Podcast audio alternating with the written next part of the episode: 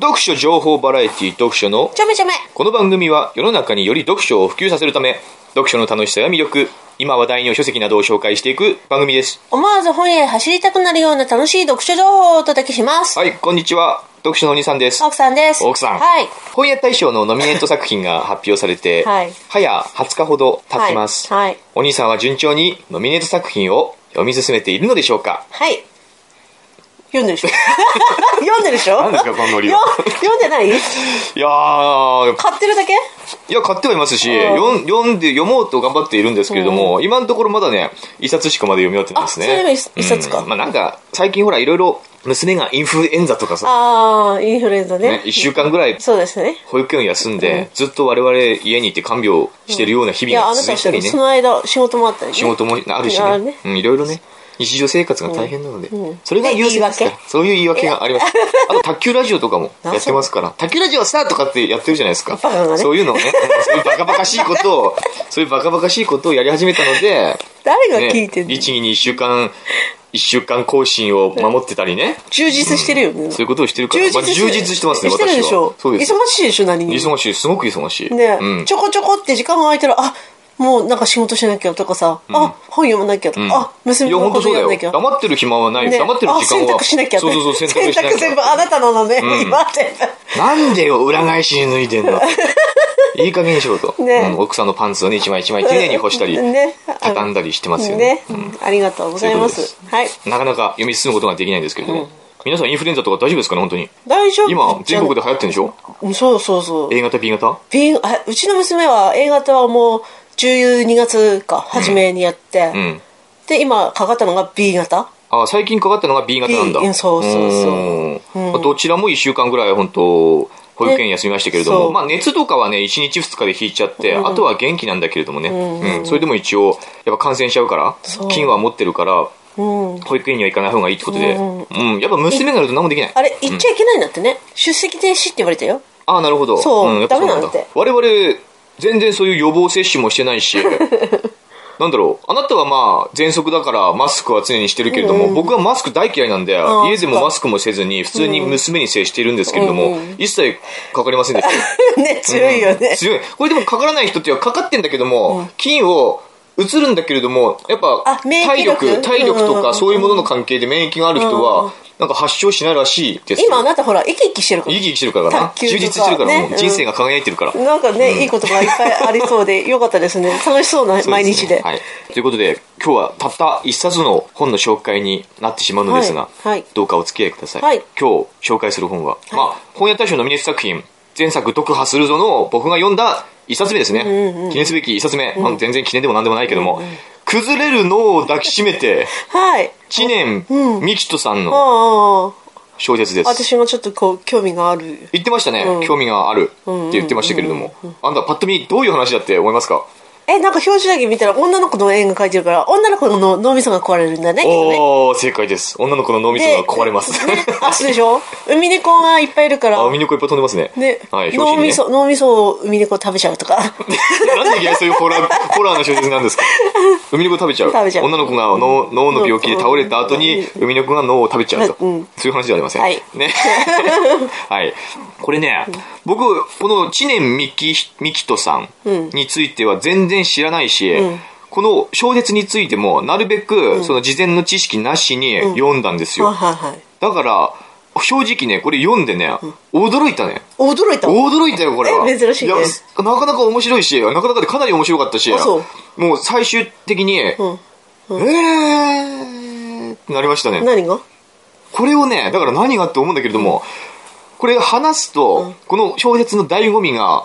かなり大きく失われる可能性が高いのでえでも私にどういう話なのだからどういう話なのかはちょっと言ネえタないバレに言えないネタバレになれないならない程度に話していきたいと思うんだけれども、うんうんうんはいこれすごくね慎重に話さないとネタバレになっちゃうから難しいんだけれども、できれば話したくない何もえじゃあ今日情報おしなまいい状態で読んで、もうおしまいでもいいですよ もう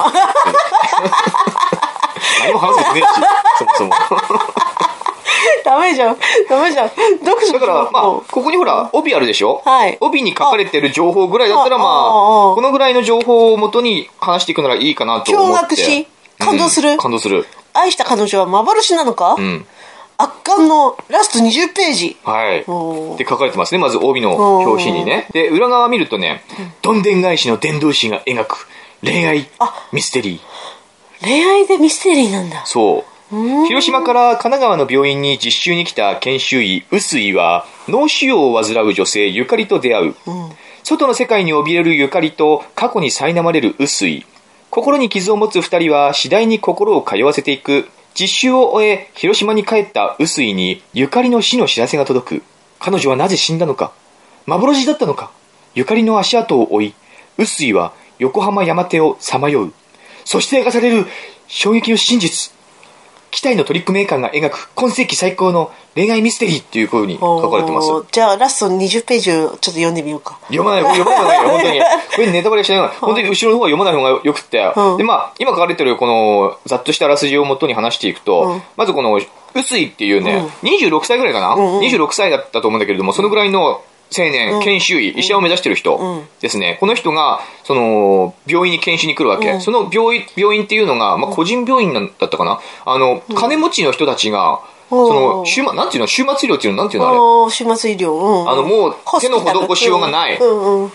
から、うんなんか余生静かに、うんその病院で暮らすみたいな、うんちょっとした治療を受けながら暮らすみたいな、そういう病院に研修に来るわけ、おー、なるほど。ね、そこで一人のこう患者さうんんに出会うんだけども、その人がなんつったかななんとか、ま、なんとか玉木さんだよなあ、そう。うんとなんとか玉木さん 読んだのゆがり玉木さんおー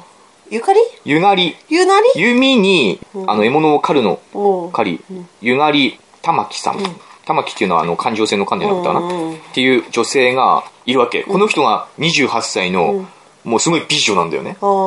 うん。もうまずお金持ちなんですよなぜかわかんないけどもお金持ちですごい大きな部屋うん。を一人で使ってて暇があったら絵を描いたり、なんか美術雑誌を画集を読んだりとかね、うんうんうん。そういう生活をしてるそのゆかり玉木さん通称ゆかりさんですよこの人は、うんゆかりさんうんうんゆかりさんと出会って、うんうんこの臼井っていう青年は医者を目指してんだけれども過去にうん自分の父親おう自分の父親に捨てられたんですよあーなるほどね自分の父親が事業やってたんだけれども、うんうんなんかもう借金でニッチもサッチもいかなくなってしまって、うんうんうんあの逃げ出したとはしかも愛人をこさえて逃げ出したあ。とああー、それは良くないそね。して家の貯金から何から全部持って行ってああ。あの残されたうん母親と妹とこの臼井青年はかなり過酷なその幼少時代というかね、うん、辛い辛い日々を送って、でその借金もめちゃくちゃあるわけ、うんうん。父親が残した借金と、自分が一人で高校大学って奨学金借りて、なんとかそこまでたどり着いたその学費とか何千万っていう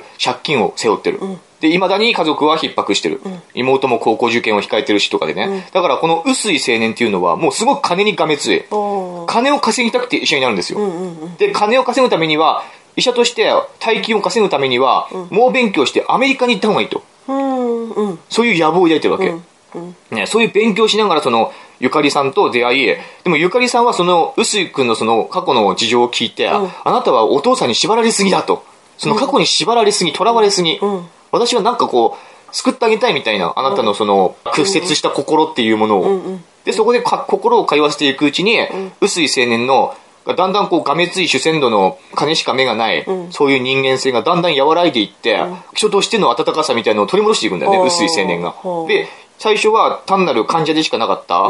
その28歳の美女ゆかりさんもうこの人が脳に腫瘍を抱えてるわけよ、いつ死んでもおかしくないそれが爆発して、爆発すんだ。爆発するらしいよドカンってドカンっておーうんで海猫に食べられちゃうんだ ねそれ、そのくだりいらない。それいらない。嘘でしょ、それ。そうですでしょ。 爆発するんですかもしれない、うん。でいつゆかりさんは死ぬか分かんないんですよ、うん明日を迎えられるかはどうか分からないようなん病状なわけですよね、うんうんそんなゆかりさんとこう心を通わせていくうちに、ゆかりさんに恋心を抱く今までそんな人を好きになったことがなかった臼井君なんだけども、初めて恋をする人に恋をするうん。この辺までが第一章なのよ、うん。これ二部構成になってて、第一章がそういうゆかりさんと臼井青年の臼井研修医のその交流を描いて、ゆかりさんはゆかりさんでまた心になんか問題を抱えてたり、まあ頭にも問題抱えてるけども、心に問題抱えてて、その自分の財産を狙ってる遠い親戚がいて、うん。表に出れないとか、こおーの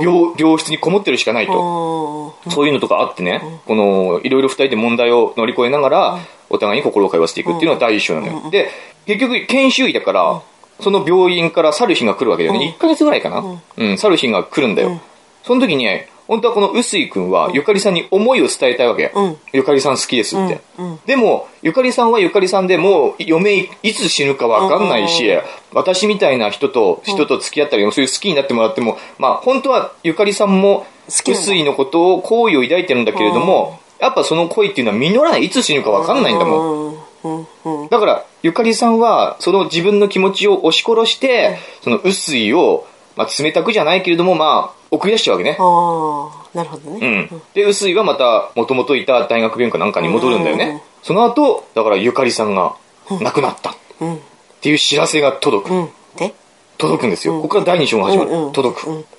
死んじゃった、うんどう死んでしまいましたさあどうしよ薄井は、あの、自分は思いを伝えたかったんだけれども、そのゆかりさんはどんな風に亡くなったのか好きな人だから。ううん好きな人だからどんな風に亡くなったのか、その最後の顛末みたいなのを知りたいわ、知りたくなって、ゆかりさんのまた病院に行って、うん事情を聞こうとするんだけれども、そしたらですね、まあこれここに書かれてるから、そんなネタ子いバレないには、そとうそうそうそう、ネタバレにはならないよね、ここに書かれてるからね。愛した彼女は幻なのかと。そんな子いないよってそうそう、そんな子いないよって言われるんですよ。その病院の院長に。うんうんああ、うずゆくんって。うんどうしたどうしたってなってで、あの、僕が担当していたゆかりさんの死のどんな風に亡くなったのか知りたいんですみたいなことを言ったら、そんな子いないよとう。ん実はって、そのゆかりさんっていうのは、我々黙ってたけれども、ゆかりさんっていうのは、君の脳みそが作り出した幻影なんだと。うん君は、その、借金とか、うんその自分の野心とか、うんそういうのに溺れすぎて、精神的にかなり極限状態にあったんだと。うんうんそこで、そういう幻影を自分、君が作り出して、その極限状態から脱するためなのか何なのか知らないけれども、うん幻影を作り出して、その幻影とコミュニケーションを取っていたんだよって。あもしかしてさ病院に入院してたのはこの臼井っていう人違う違う、薄井は本当に研修医なんですあそよ。うなんで、実際にそこで研修してんの。うんでも、じ本当は薄井はもう極限状態のえそんな精神状態で、そんな人せ医者になれ医者になれなれるんじゃないのそんな極限状態で院長はそういう薄いを任されたうん先の責任者としてそういう幻想を抱えて研修やってるけども、その幻想を抱えながらの研修生活っていうのが回復に向かってると、うんその幻影と対話することによって、うん薄いの精神状態は回復に向かってるから、あえてそれはほっといたんだってへえいうふうな説明をされるわけ。うんうんで、実際そのカルテとか見ても、ないんだないんですよ。うんうん自分が確かに書いたはずのゆかりさんのカルテない何も何もかも記憶がないんですよ、んでもじゃあゆがり玉木はいたのかっていうと、ゆがり玉木はいるんですようんでもゆがり玉木はその病院にいるんだけれども、君は担当してないんだよっていううん一回会ったけれども、それっきりだよって。だから、その一回会った時に、ゆがりたまきさんがすごい美人だなっていう、その、印象があって、それが強く頭に残って、それから多分そのゆがりたまきさんとの幻想との交流が始まっていったんだろうと。えあなたみたい じゃない僕みたいな感じ。あなたもそうじゃん 妄僕そういう感じ想でなんうかそういう感じ、そういう感じ。走っちゃうでしん多分その同じですよ。ょうんうん、薄い意志はね。でそれが最後の20ページうん違いそうます、違うんです。これただ2章の始まりなんですよ。始まりなんだうんだからページとしてはまだ半分ぐらい。あでも本当はその玉木ちゃんはいたとうん。だってゆまあ、ゆがりたまき自身はいるんですあよ。あいるんだけどいて実際に死んじゃったわけ。うんうんうんね、その脳腫瘍で死んじゃったわけよ。でも、臼井くんが、その話し合って、対話していたコミュニケーションにとって好きだ、どうだとかってやってた、そのゆがり玉木ではないっていうか、それは幻想なわけよ。うん複雑でしょ、ちょっと。臼井はもうショックを受けるわけですよね。それはもう、カルテがないし、もうあらゆるこう、その病院の他の人たちに聞いても、分かった、うん研修医自体が脳腫瘍があったんだよ、あ、そうですか。いやー、どうでしょうね。多分これ はだからあなたので何とも言いませんけども。うん。その腫瘍取れて、うんうん正常になって、なんか意識がおかしく なって、じゃないそういう話じどうでしょうね。いやだけど、それは何とも言わなあい。ビンゴだ何とも僕は言いません、それはあえてゃな。いえー、なんだろう、うん。とにかくそういう話が第2章の始まり。で、どんどんどんどんこの臼井っていう臼井研修医が、そのゆがりたまきの最後の、最後はゆがりたまきさんは自分でこう、病院から、まあ外出できますから、外出した後、した先で、あの、脳腫瘍が、まあ、爆発して、うん爆そ発のまま、あの、亡くなってしまったと。うんうんうん外出先でうんうねん、で、病院に運ばれてうん、そのまま死んだ、亡くなったということになりましたっていう、そういう湯狩玉木さんのその足跡っていうのを追っていくんですよね、うんうんどうやってし亡くなったのかっていうのを追っていくでやっぱり亡くなってるっぽいと、そこから話がどう展開するかなんですうーんうん驚愕悪化のラスですからそしてどんでん返しがありますから、えーもうちょかなり話が2点3点します何で、やっぱミステリー、あの、陰惨な殺人事件とかは起こりませんけれども、うんうんこれはミステリーです。本当にトリックみたいなのが完全に仕掛けが完全にあって、読んでいくと、もう、僕は本当にこれあ最初ね、ミステリーだと思って読んでないんですよ。うんうんミステリーって書いてる、ね書いてあるけど も、そうだから、いわゆるその自分の抱いた妄想っていうもの、うんうんなんかミステリーっていうよりもそういうサスペンスホラーみたいな感じなのかなとかって思いながら読んでたんだけれども、本当にミステリーでした。うんトリック、仕掛け、抜群です、これは。すごい練り込まれてる話。うんうんうん、最後の方になってくると、んってこう思うんだよね。あそういう話 って。あ、そういう話って。えだから薄いっていう人が病気で自分に尿脳腫瘍があってあったでしょうね。それはなんか、ああビンゴだよ絶対、うんいや、そういうね、それってやっぱ結構ね、あの、想像つく話じゃないですか。うんあなたの想像力で、 ずいもう完全に賄える話で。賄えるねそこは、バこカんになすんんなもっともっと深いっていうかね、もっともっと練り込まれてる。もう驚く、これ、あーってなるね。で、最終的にツーって涙が出てくると。うん泣いたんだ、な涙が出てくるような、あそうなかなか感動的な話でね、とにかうく、すごくこう、トリック、うん、どんでん返し秀逸だし、まあ、どんでん返しってほどのもんでもないんだけれど も、でもどなんんでか、いがや、どんでん返しっていう言葉が適切かどうかがちょっとわからない。ただ、すごいこの仕掛けが秀逸だとう思っんうんうた。うんん。マジでって思ったもん。そういう話か。なるほどと。うんうんどんでん返しって書いてんじゃん書いてるじゃんね。ねどんでん返しの全部え。でも安くない本1200円でしょ1200円プレスで。これはソフトカバーですね。ハードカバーじゃなくてソフトカバーって言われる。うんだから安いの本でね。うん。で、ページ数も、まあ、300ページないぐらい290ページの本で、結構読みやすいです。ねううんん。で、トリックもなかなか複雑なんだけれども、意外と、なるほどって納得できるような仕掛けになってるんで、えこれはね、おすすめ。作者作者さん知念美知希念幹人さんみね。幹人さん知念幹人さんは1978年沖縄県生まれでおー、東京慈恵会かな。ああ慈恵会医科医科大学大学卒業で、日本内科学会認定医とお医者さんお医者さんなんですね。なんだすごいねこの人はで、いろいろこう、ミステリー小説をたくさん書いてるんだね。へえ、書いてる。だから、ミステリー作家なんですよ。すごいね、うんえ医者もやってなのかな医者、ほ本業何なんだろ本業なんだんでしょう。だから、やっぱ医療系ミステリーなんでしょうね。うこれへえすごいね、も。うん。そういう人もいるんだねそういう人いますね。とにかくね、僕、この崩れる脳を抱きしめてはね、いや、良い、良い小説、うん、おー面白い小説だなと思いましたね。なるほどねすごい仕掛けが、うんうんこれだからあんまり言えない、これは。ああそういいですかはい返してください。朝4 20ページをちょっと見 こてれね、でもさ、いきなりこれ、あなたが例えば20ページを読んだとしても、意味は分かんないと思うよ。、あそうんどういうことだったのか全然分かんない。やっぱ最初から読んで最後の20ページになると、あ、そういう話と。 うん、なるよ、本当うんに。目を聞くのかね今、あ、そういう話なんだって。そうそう驚いちゃう驚くね。ん僕は驚いた。ん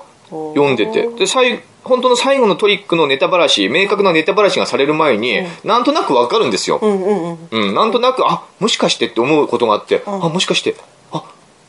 あ、あ、そういう 話ああって2回言った、うん、なる、な、なるんだ、うん、そうそうじゃあこれみんな読んだらあうん、ああ、あ、そういう話そういう話かって思うと思うなるんだよ。うん、驚愕すると思う、あそう本当に。おすすめ。じゃあ読んだ人は、ああ、んそういう話そうなるってなるマジマジでうん本当に言ってくれこるれは、やっぱ暫定1位ですよ。あ在在暫定一冊しか読んでね え暫の定1位、暫定1位。うん。まじゃああ、ランキング書いておかないとね、 1位です、うんはい今のところね崩れるのを抱きしめていや本当これおすすめです読んでみてください、はい皆さん、はい1200円プラス税っていうことでちょっと比較的安めな値段設定で読めますんでね、うんこのはいこの人の小説もっと読んでみたいと思った、はい今回紹介したのは「崩れるのを抱きしめて」知念幹人さんの小説でした、あはいりがとうございました、はいということでまだちょっと時間時間あります時間ありますメールでも紹介しますかメールでもメールでもとかいう言い方失礼 ですか失礼だね本当言葉気をつけた方がい いよすいませんでしあたなたごごときがとあかなたさの時が、うんとかあさあなたのあなたごときじゃないえでもそれあ奥さんなにた対のして想像力あなたの時の貧困な想像力で いやそういうやっぱりさ夫婦でも口気をつけないとさ、ん傷つくよ何に傷ついてるんですかえなんか太ったとかさいや太ってるじゃないそですかうそうだからとかさ僕は真実しか言いませんからうんでも傷つくんだよそうですかすいませんでした、うはい、はいうんはいえっ、と読書のお兄さん奥さんこんにちは、はいアイボリーですアメリカのアイボリーさんですね、はい、はい、アイボリーさん。あのこの前三日月を読んでもあんまり面白くなかったみたいなことを言ってたアイボリーさんですね いいんだよ、いいんだよ、はそれでいいんだよ。私の言葉の少なさにお兄さんを否定したかのようになりました。ごめんなさい。三日月と罪の声、どちらも同じくらいの本の厚さなのに、三日月が本当に時間がかかってしまい、読み切ることに気持ち、うんうん読み切ることに気持ちがいき、内容がぼんやりとしてしまったのでした。うんうんそれと、やはり私の中で塾って必要あるのかなという思いがあるからかもしれませあーなるほん。ど塾に行かなくても受験も進学もできると思うのは古い考えでしょうか、田舎者なので塾に対するイメージが湧かないんですよね、お兄さんは塾に行っていましたかお兄さんはそろばんにしか行ってません、うーん。塾に行ったことありません塾はないですね。あなたもない私、塾はない。じゃあ何に行ってたのえ、習い事、そろばんと習字そろとばんやっぱそろばんバイオリンと、あと剣道もやったしうね。ん何もかも中途半端に終わってますよねそう、習習字もやったね。あの昔はやっぱそろばんってやってたよねそうそうそうそうそろばんやってたけれども今思うとそろばんほど意味のないものはないって感じでもね、うんあれだってよ、暗算とかできる人はできるんだって、やっぱり、まあ、できる人は、うんだからら極める人は極めるけれども我々みたいにただなんだろう、ね 漠然と通ってるだけのねそろばん3級とかさその程度の人間はやっダメだぱね意味なかったよねなかったねうん、もうすぐ暗算何段とかあのぐらいのレベルになるあのと頭の中にさそろばんを置いてさなんかそうそう弾そうくそうっていうじゃんうもうさ上に1個って下に4個あるじゃないうん玉っうんてうん私もその段階で上に1個と下に5個あるからなさ んでなんでなんで5個あんの ?5 個あるそろばんもあるよ。あそううん、なのあるある。えそなうんで5個あんのか知らないけど、昔のそろばんって5個あんだよね。あそうなんだ下の五へー下のやつはへーうん。新しいそろばんは4個しかないけど、へー昔は5個あるうよ。ーん何ですかいや本当かどうでもないいいやほんとほんと、これほんとほんと。うちのじじいが使ってたそろばんは5個あったの。あそう昔の本当にそろばん。 そううん昔銀行でもそろばんってあったよねそういえばねそうでしょ。電卓ない時代は、まあ、電卓ないでい時代や電卓あったけどそろばんもあったようねんで、あの、それこそ暗算できる人って、その、そろばんないけどそろばん入ってそうるそうそうだからさそねれうんそれそれ架空想像力のそろばん、そ架う空のそろこうやばっんて、目に見えないそろばんですよね。もう1繰り上がった段階でその1忘れちゃうからさ、そうですねねイメージが追いつかないんだろうね。で我々みたいな。 3桁になるもうもう全然わかんないからねううん。いや、そろばんやってた、やってた。まんね、うんあそろばんも一応塾といえば塾なのかな塾じゃないでもそろばん塾って言いませんそろばんは塾じゃないあそうですか大体そろばんとまあ習字やってますよね、田舎の人間はねねうん、そのぐらいしかやることないですから、はいうんそしておすすめしていただいた夏目漱石の妻ですが、うんうん地域のライブラリーには置いてありませんでした、オンダリークの「ミツバチと遠雷」はあるのですがその本の厚さにおののいてい ますでも「ミツバチと遠雷」はね熱いし二段組だけれども、読み始めると結構スラスラ読めるからぜひ読んでみてほしいねみんな結構面白いとかっうんて、評ミツ価がバチと遠多いん雷じゃはないでねすか、あの、けなす人ほとんどいないと思います。読んで、うん読んだ人は結構みんなね、絶賛しますよね。だから、とっかかってみるとね、いけると思いますよ。うんうんうん。奥さんがおすすめしてくださった小さなあなたへうんは、サムデイとして、サムデイってなんだろうサムデイとしてライブラリーで検索に引っかかったので予約しました。うんうんうんアメリカは日本よりいろんな面で進んでいるようで進んでいません。ん予約後、システムがダウンしてしまい、ずっとダウンしっぱなしで、 予予約本は一向に回ってきません。うん、そうなんですすよね。ごいねいや日本でそういうことないもんね。ないねうんうんこう、そうこうしているうちに小さなあなたへを見つけて読みました。うんうん絵のタッチと言葉が流れるようで、それが時の流れを感じさせてくれますね、うんうんうんこの本はアメリカ人が書いた本でこちらでは初めてママになった人にプレゼントという捉え方をしているようでへ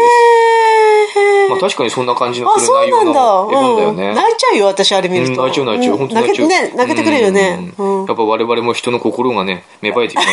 やこう見えて本当に人の親だからねあね、あうあんそうだね日本でももしかしたらそうなのかもしれません。うんそして、みのりちゃんはこの本が好きなのと同時に、奥さんがこの本を好きなのが分かっていて、読んでほしいというのかもしれませんね。ああ、私の気持ちを察そしうてでるすってこと、ね。かもしれないですね。そうかもうん。そうだといいですね。いや私はほらみのりにさあ、お母さんこの本大好き」って言っちゃってってるから、う分んかってるかもしじゃれあなおい、母ね。さんの大好きな本をうんうん読ん読んで読んでくもださいってね、そううん、読んで私はね読めば別にうんお母さんが喜ぶだろうな何そうそうそうそう、お母さんを喜ばしたいとかさ、んもうい今からあるのかもしれないね。うんだといいですねあじゃないかもしれないしじゃないかも。こ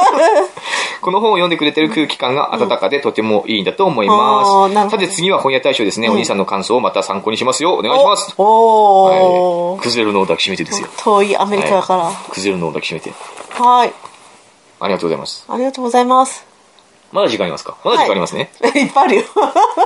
えー、読書のお兄さん奥さん。はい読書のおじさんレインボーでお。お、レインボーさん。またですね、この前も確かレインボーさん。レインボーさん大じゃんけん大会開催大変お疲れ様でした。、はいいや、本当に皆さん、大じゃんけん大会にご参加あありりががととううごござざいまいまし。したたまあ、勝てた人もね、一回も勝てなかった人も、まあ、我々にとってはすごく嬉しかったですね。ううんんうんまあ、優勝者はヤムヤムさん、そして、まあ、2連覇のコウさん。うん二、ね人とも、すがなく、あの、図書カード。うん配送、発送終わりましたんで、まあ、受けと受け取りの確認もできましたんで、はいうん、また来年ね、皆さんよろしくお願いしますね。はい私は本戦、敗者復活戦ともに、第1試合敗退 で、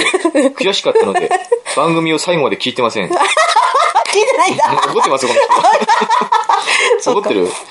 怒ってるかもしれない聞。かないよね。うん聞かないと思う。あれはだっ聞かないて、やっぱ参加者しかん面白くないと思うのでそうだねね。なので、誰が優勝したのかは知りませんが、うん大じゃんけん大会参加者が36人だったというのは嬉しいニュースです。うんこれを機会に読書のちょめちょめのファンがさらに増えるといいですね。うんところでお兄さんは読書メーターのオフ会はご存知ですか有志の方が各地でオフ会を企画されていて、多分青森あたりでも開催されているのではないかと思います。おーへーお酒を飲みながら本について語り合えるオフ会はなかなか楽しいです。うんなかなか楽しいですよ。あ、お兄さんはお酒が飲めなかったですね。失礼しました。バカに してんのか。ん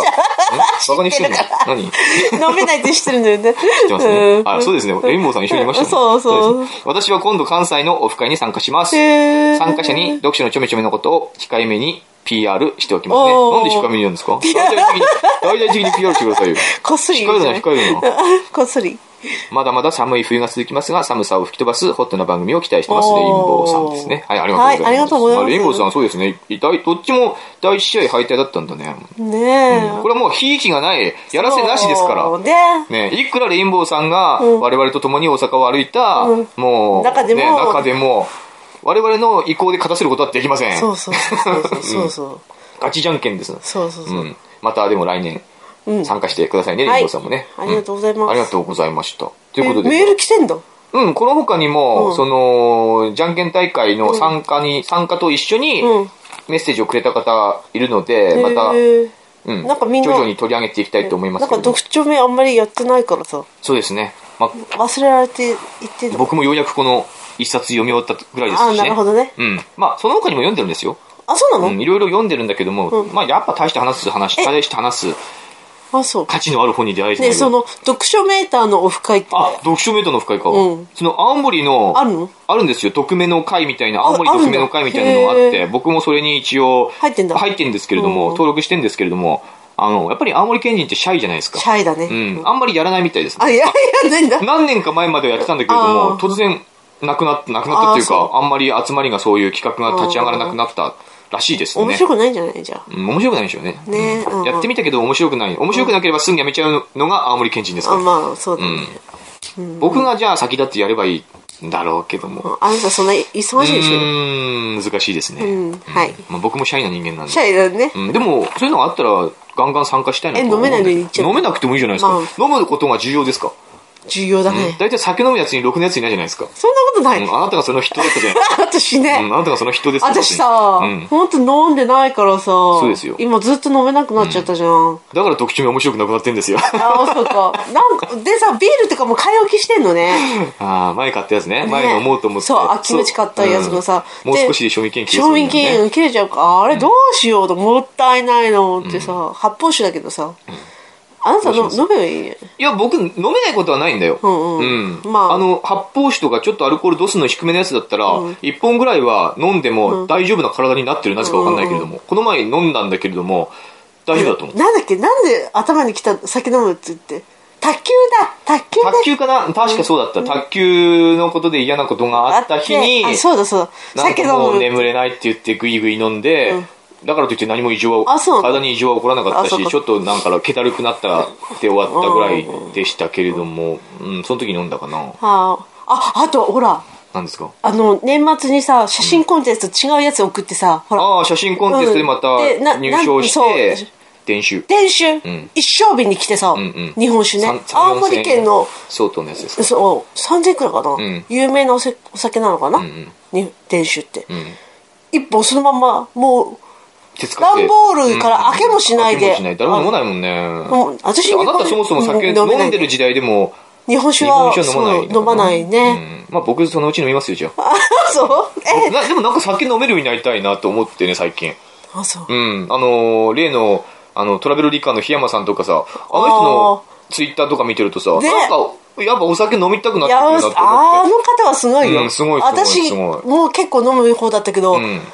いや日本酒をさ福岡行ったって旅行に行ったとかっつってさ、うんうんうんこれ飲んでこれこれ飲んでこれ飲んでってめちゃめちゃ種類飲んでさ、飲んでさちょっと自分でそのお酒カードみたいなのを作って感想とかさこういう銘柄のやつ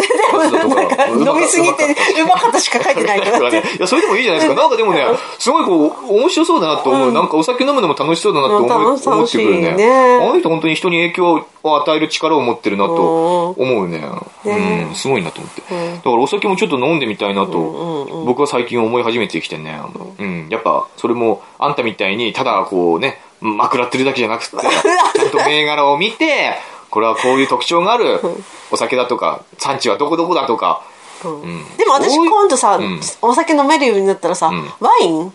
うんうんワインの方に行きたいなとビいーやルじゃなくて何でもいいと思いますよワインいや、ビールもいいし、まあ何でもいいんだけれども、やっぱただ飲むだけじゃなくって、そのビールが、どこの産地なのか、どういう成分が含まれてるのかとかさ、いやどういう由来があるビールなのかとか、それはお酒なのか、ワインなのか、焼酎なのかとか、そういうことをね、自分の中で調べたり、深めていくんですよ、知識を。いやー、ねそこまでただ飲んでるだけじゃね、ダメなの。酔えばいいからね、うん、そう、それがダメなの。ダメダメダメダメ。ねえそれじゃあね、人に影響を与えれる酒飲みになりませんよ。だかいやら、ーろくでもないね、酒飲みです。絡んで、うん、ろくでもないやつですいよ。やー、本当にお酒飲める、飲飲む日が楽しみ。楽しみなんだ。楽し み、もう、なんかずっと飲んでないから、なんかさ、楽しみ、いつ飲めるんだろう。まあ、そのうちまた飲めるようになりますよ。なるそかなの時はまあ、二人で飲め飲めるかもしれないしね。ああそっかうんそのあたり、良いですね。ねはい。はいということで、じゃあ、今回の読書目は大して話すこともありませんでしたけれども、あそう竹ラジはさ、とかってやってるわけですよ。だから、ね、あのさ、さあ、始めようって言ってさ、卓球ラジオ、さあとかって言ってるあなたのさ、その表情が、キとしてる。キラキラしてするっ。ごいの、もう、何まばゆそうい。でし そょ。ういいじゃないですか。見たことない、あんな顔。いいじゃないですか。そんな卓球好き。好き好き。いや、読書も好きですよ。でも、どっちかというと卓球の方が好きですね。いいじゃないですか。趣味にね、輝く人間っていうのはね、美しいんですよ。いや、仕事にそのそれだけ輝いていやくれたら仕事もまあ、いいじゃないですか。仕事は生活できるぐらいの収入があればいいんですよ。それ以上のお金はいらない。あ、そう。うん、僕は。卓球できて、読書できて、それでもう。って言いながらさ、うんあのほらバサラ文学賞の連バ絡スラ文が学どうなってんのよ。全然2来ないん月だけど、の連 絡。 12表彰式か、 12表彰式。もう一週間前か今日もう6ですよ、うん2月の。まだ連絡全くまだ来ない。うん、まだ連絡来やっぱない、対象かな対象だからなかなか来ないのかな前の日サプライズかなこ れ。対象以外の人たちにはもう連絡行ってて、対象の人は前の日に連絡来て、あるいはもうその授賞式の、その瞬、授賞式やってる最中に、うん、あな対象たあ対象ですよ早く来てくだいさいってなるかもしれない。なるほどね、うんそしたらもう慌てて行きますよ。そっかうん。 12万円がね12万円かかってます今月の生活費生活費あ違う生活費じゃないあ旅行費旅旅行行費費うんね函館旅行今年もできるかできるかできないか。いや、まだ連絡来ないんだけれどおも。かしいね、おかしい。うん、それはおかしいおかしいよね。僕が書いた小説がね、いや大賞じゃなかったとしてもね、なんかの賞にはかすってると思うんだけどな。私はもう3月に行こうと思ってるから函う館ーん、おかしいなラッキーピエールのハンバーガーを食べてこようと思ってるからおかしい。頼みますよ納得できない、これは。うん。はいはい。以上。はい、以上。取れないんで。以上ありがとう大口叩いてて何にも取れねいやー、本当にこれ何も取れなかったえ。らいや、本こ当にれは絶対対象だ。ただの本当自にね信作だって、とかっつって。ただの自信過剰な男ですよね。そう、恥ずかしいうーね。ん読書の超真面目とかやってるいや、大丈夫なんかしらの賞にかすると思うんだけどないやー全然ダメだマジであれでもダメなのそう。残念でした。あらない。はい全くわからない。ありがとう。ありがとうございました。はあ、読書のちょめちょめのメールアドレスは、い、読書のちょめちょめ、アットマーク、gmail.com です。はい、読書のちょめちょめ、アットマーク、gmail.com まで、まあ、いろんなお便りお待ちしてますんで、い皆さんどうぞ遠慮なく送ってください。はいそしたら我々嬉しい。嬉しいです。はい、じゃあ、この先ね、まだ本屋大賞のミエ作品、9作品も残ってますんで、はいはい頑張まっあ、てください鋭利に読み進めていきたいと忙しいですね思います。はい忙しいです。はいはい、ということで、次回もお楽しみに。はい皆さん、良い読書をバイバイ。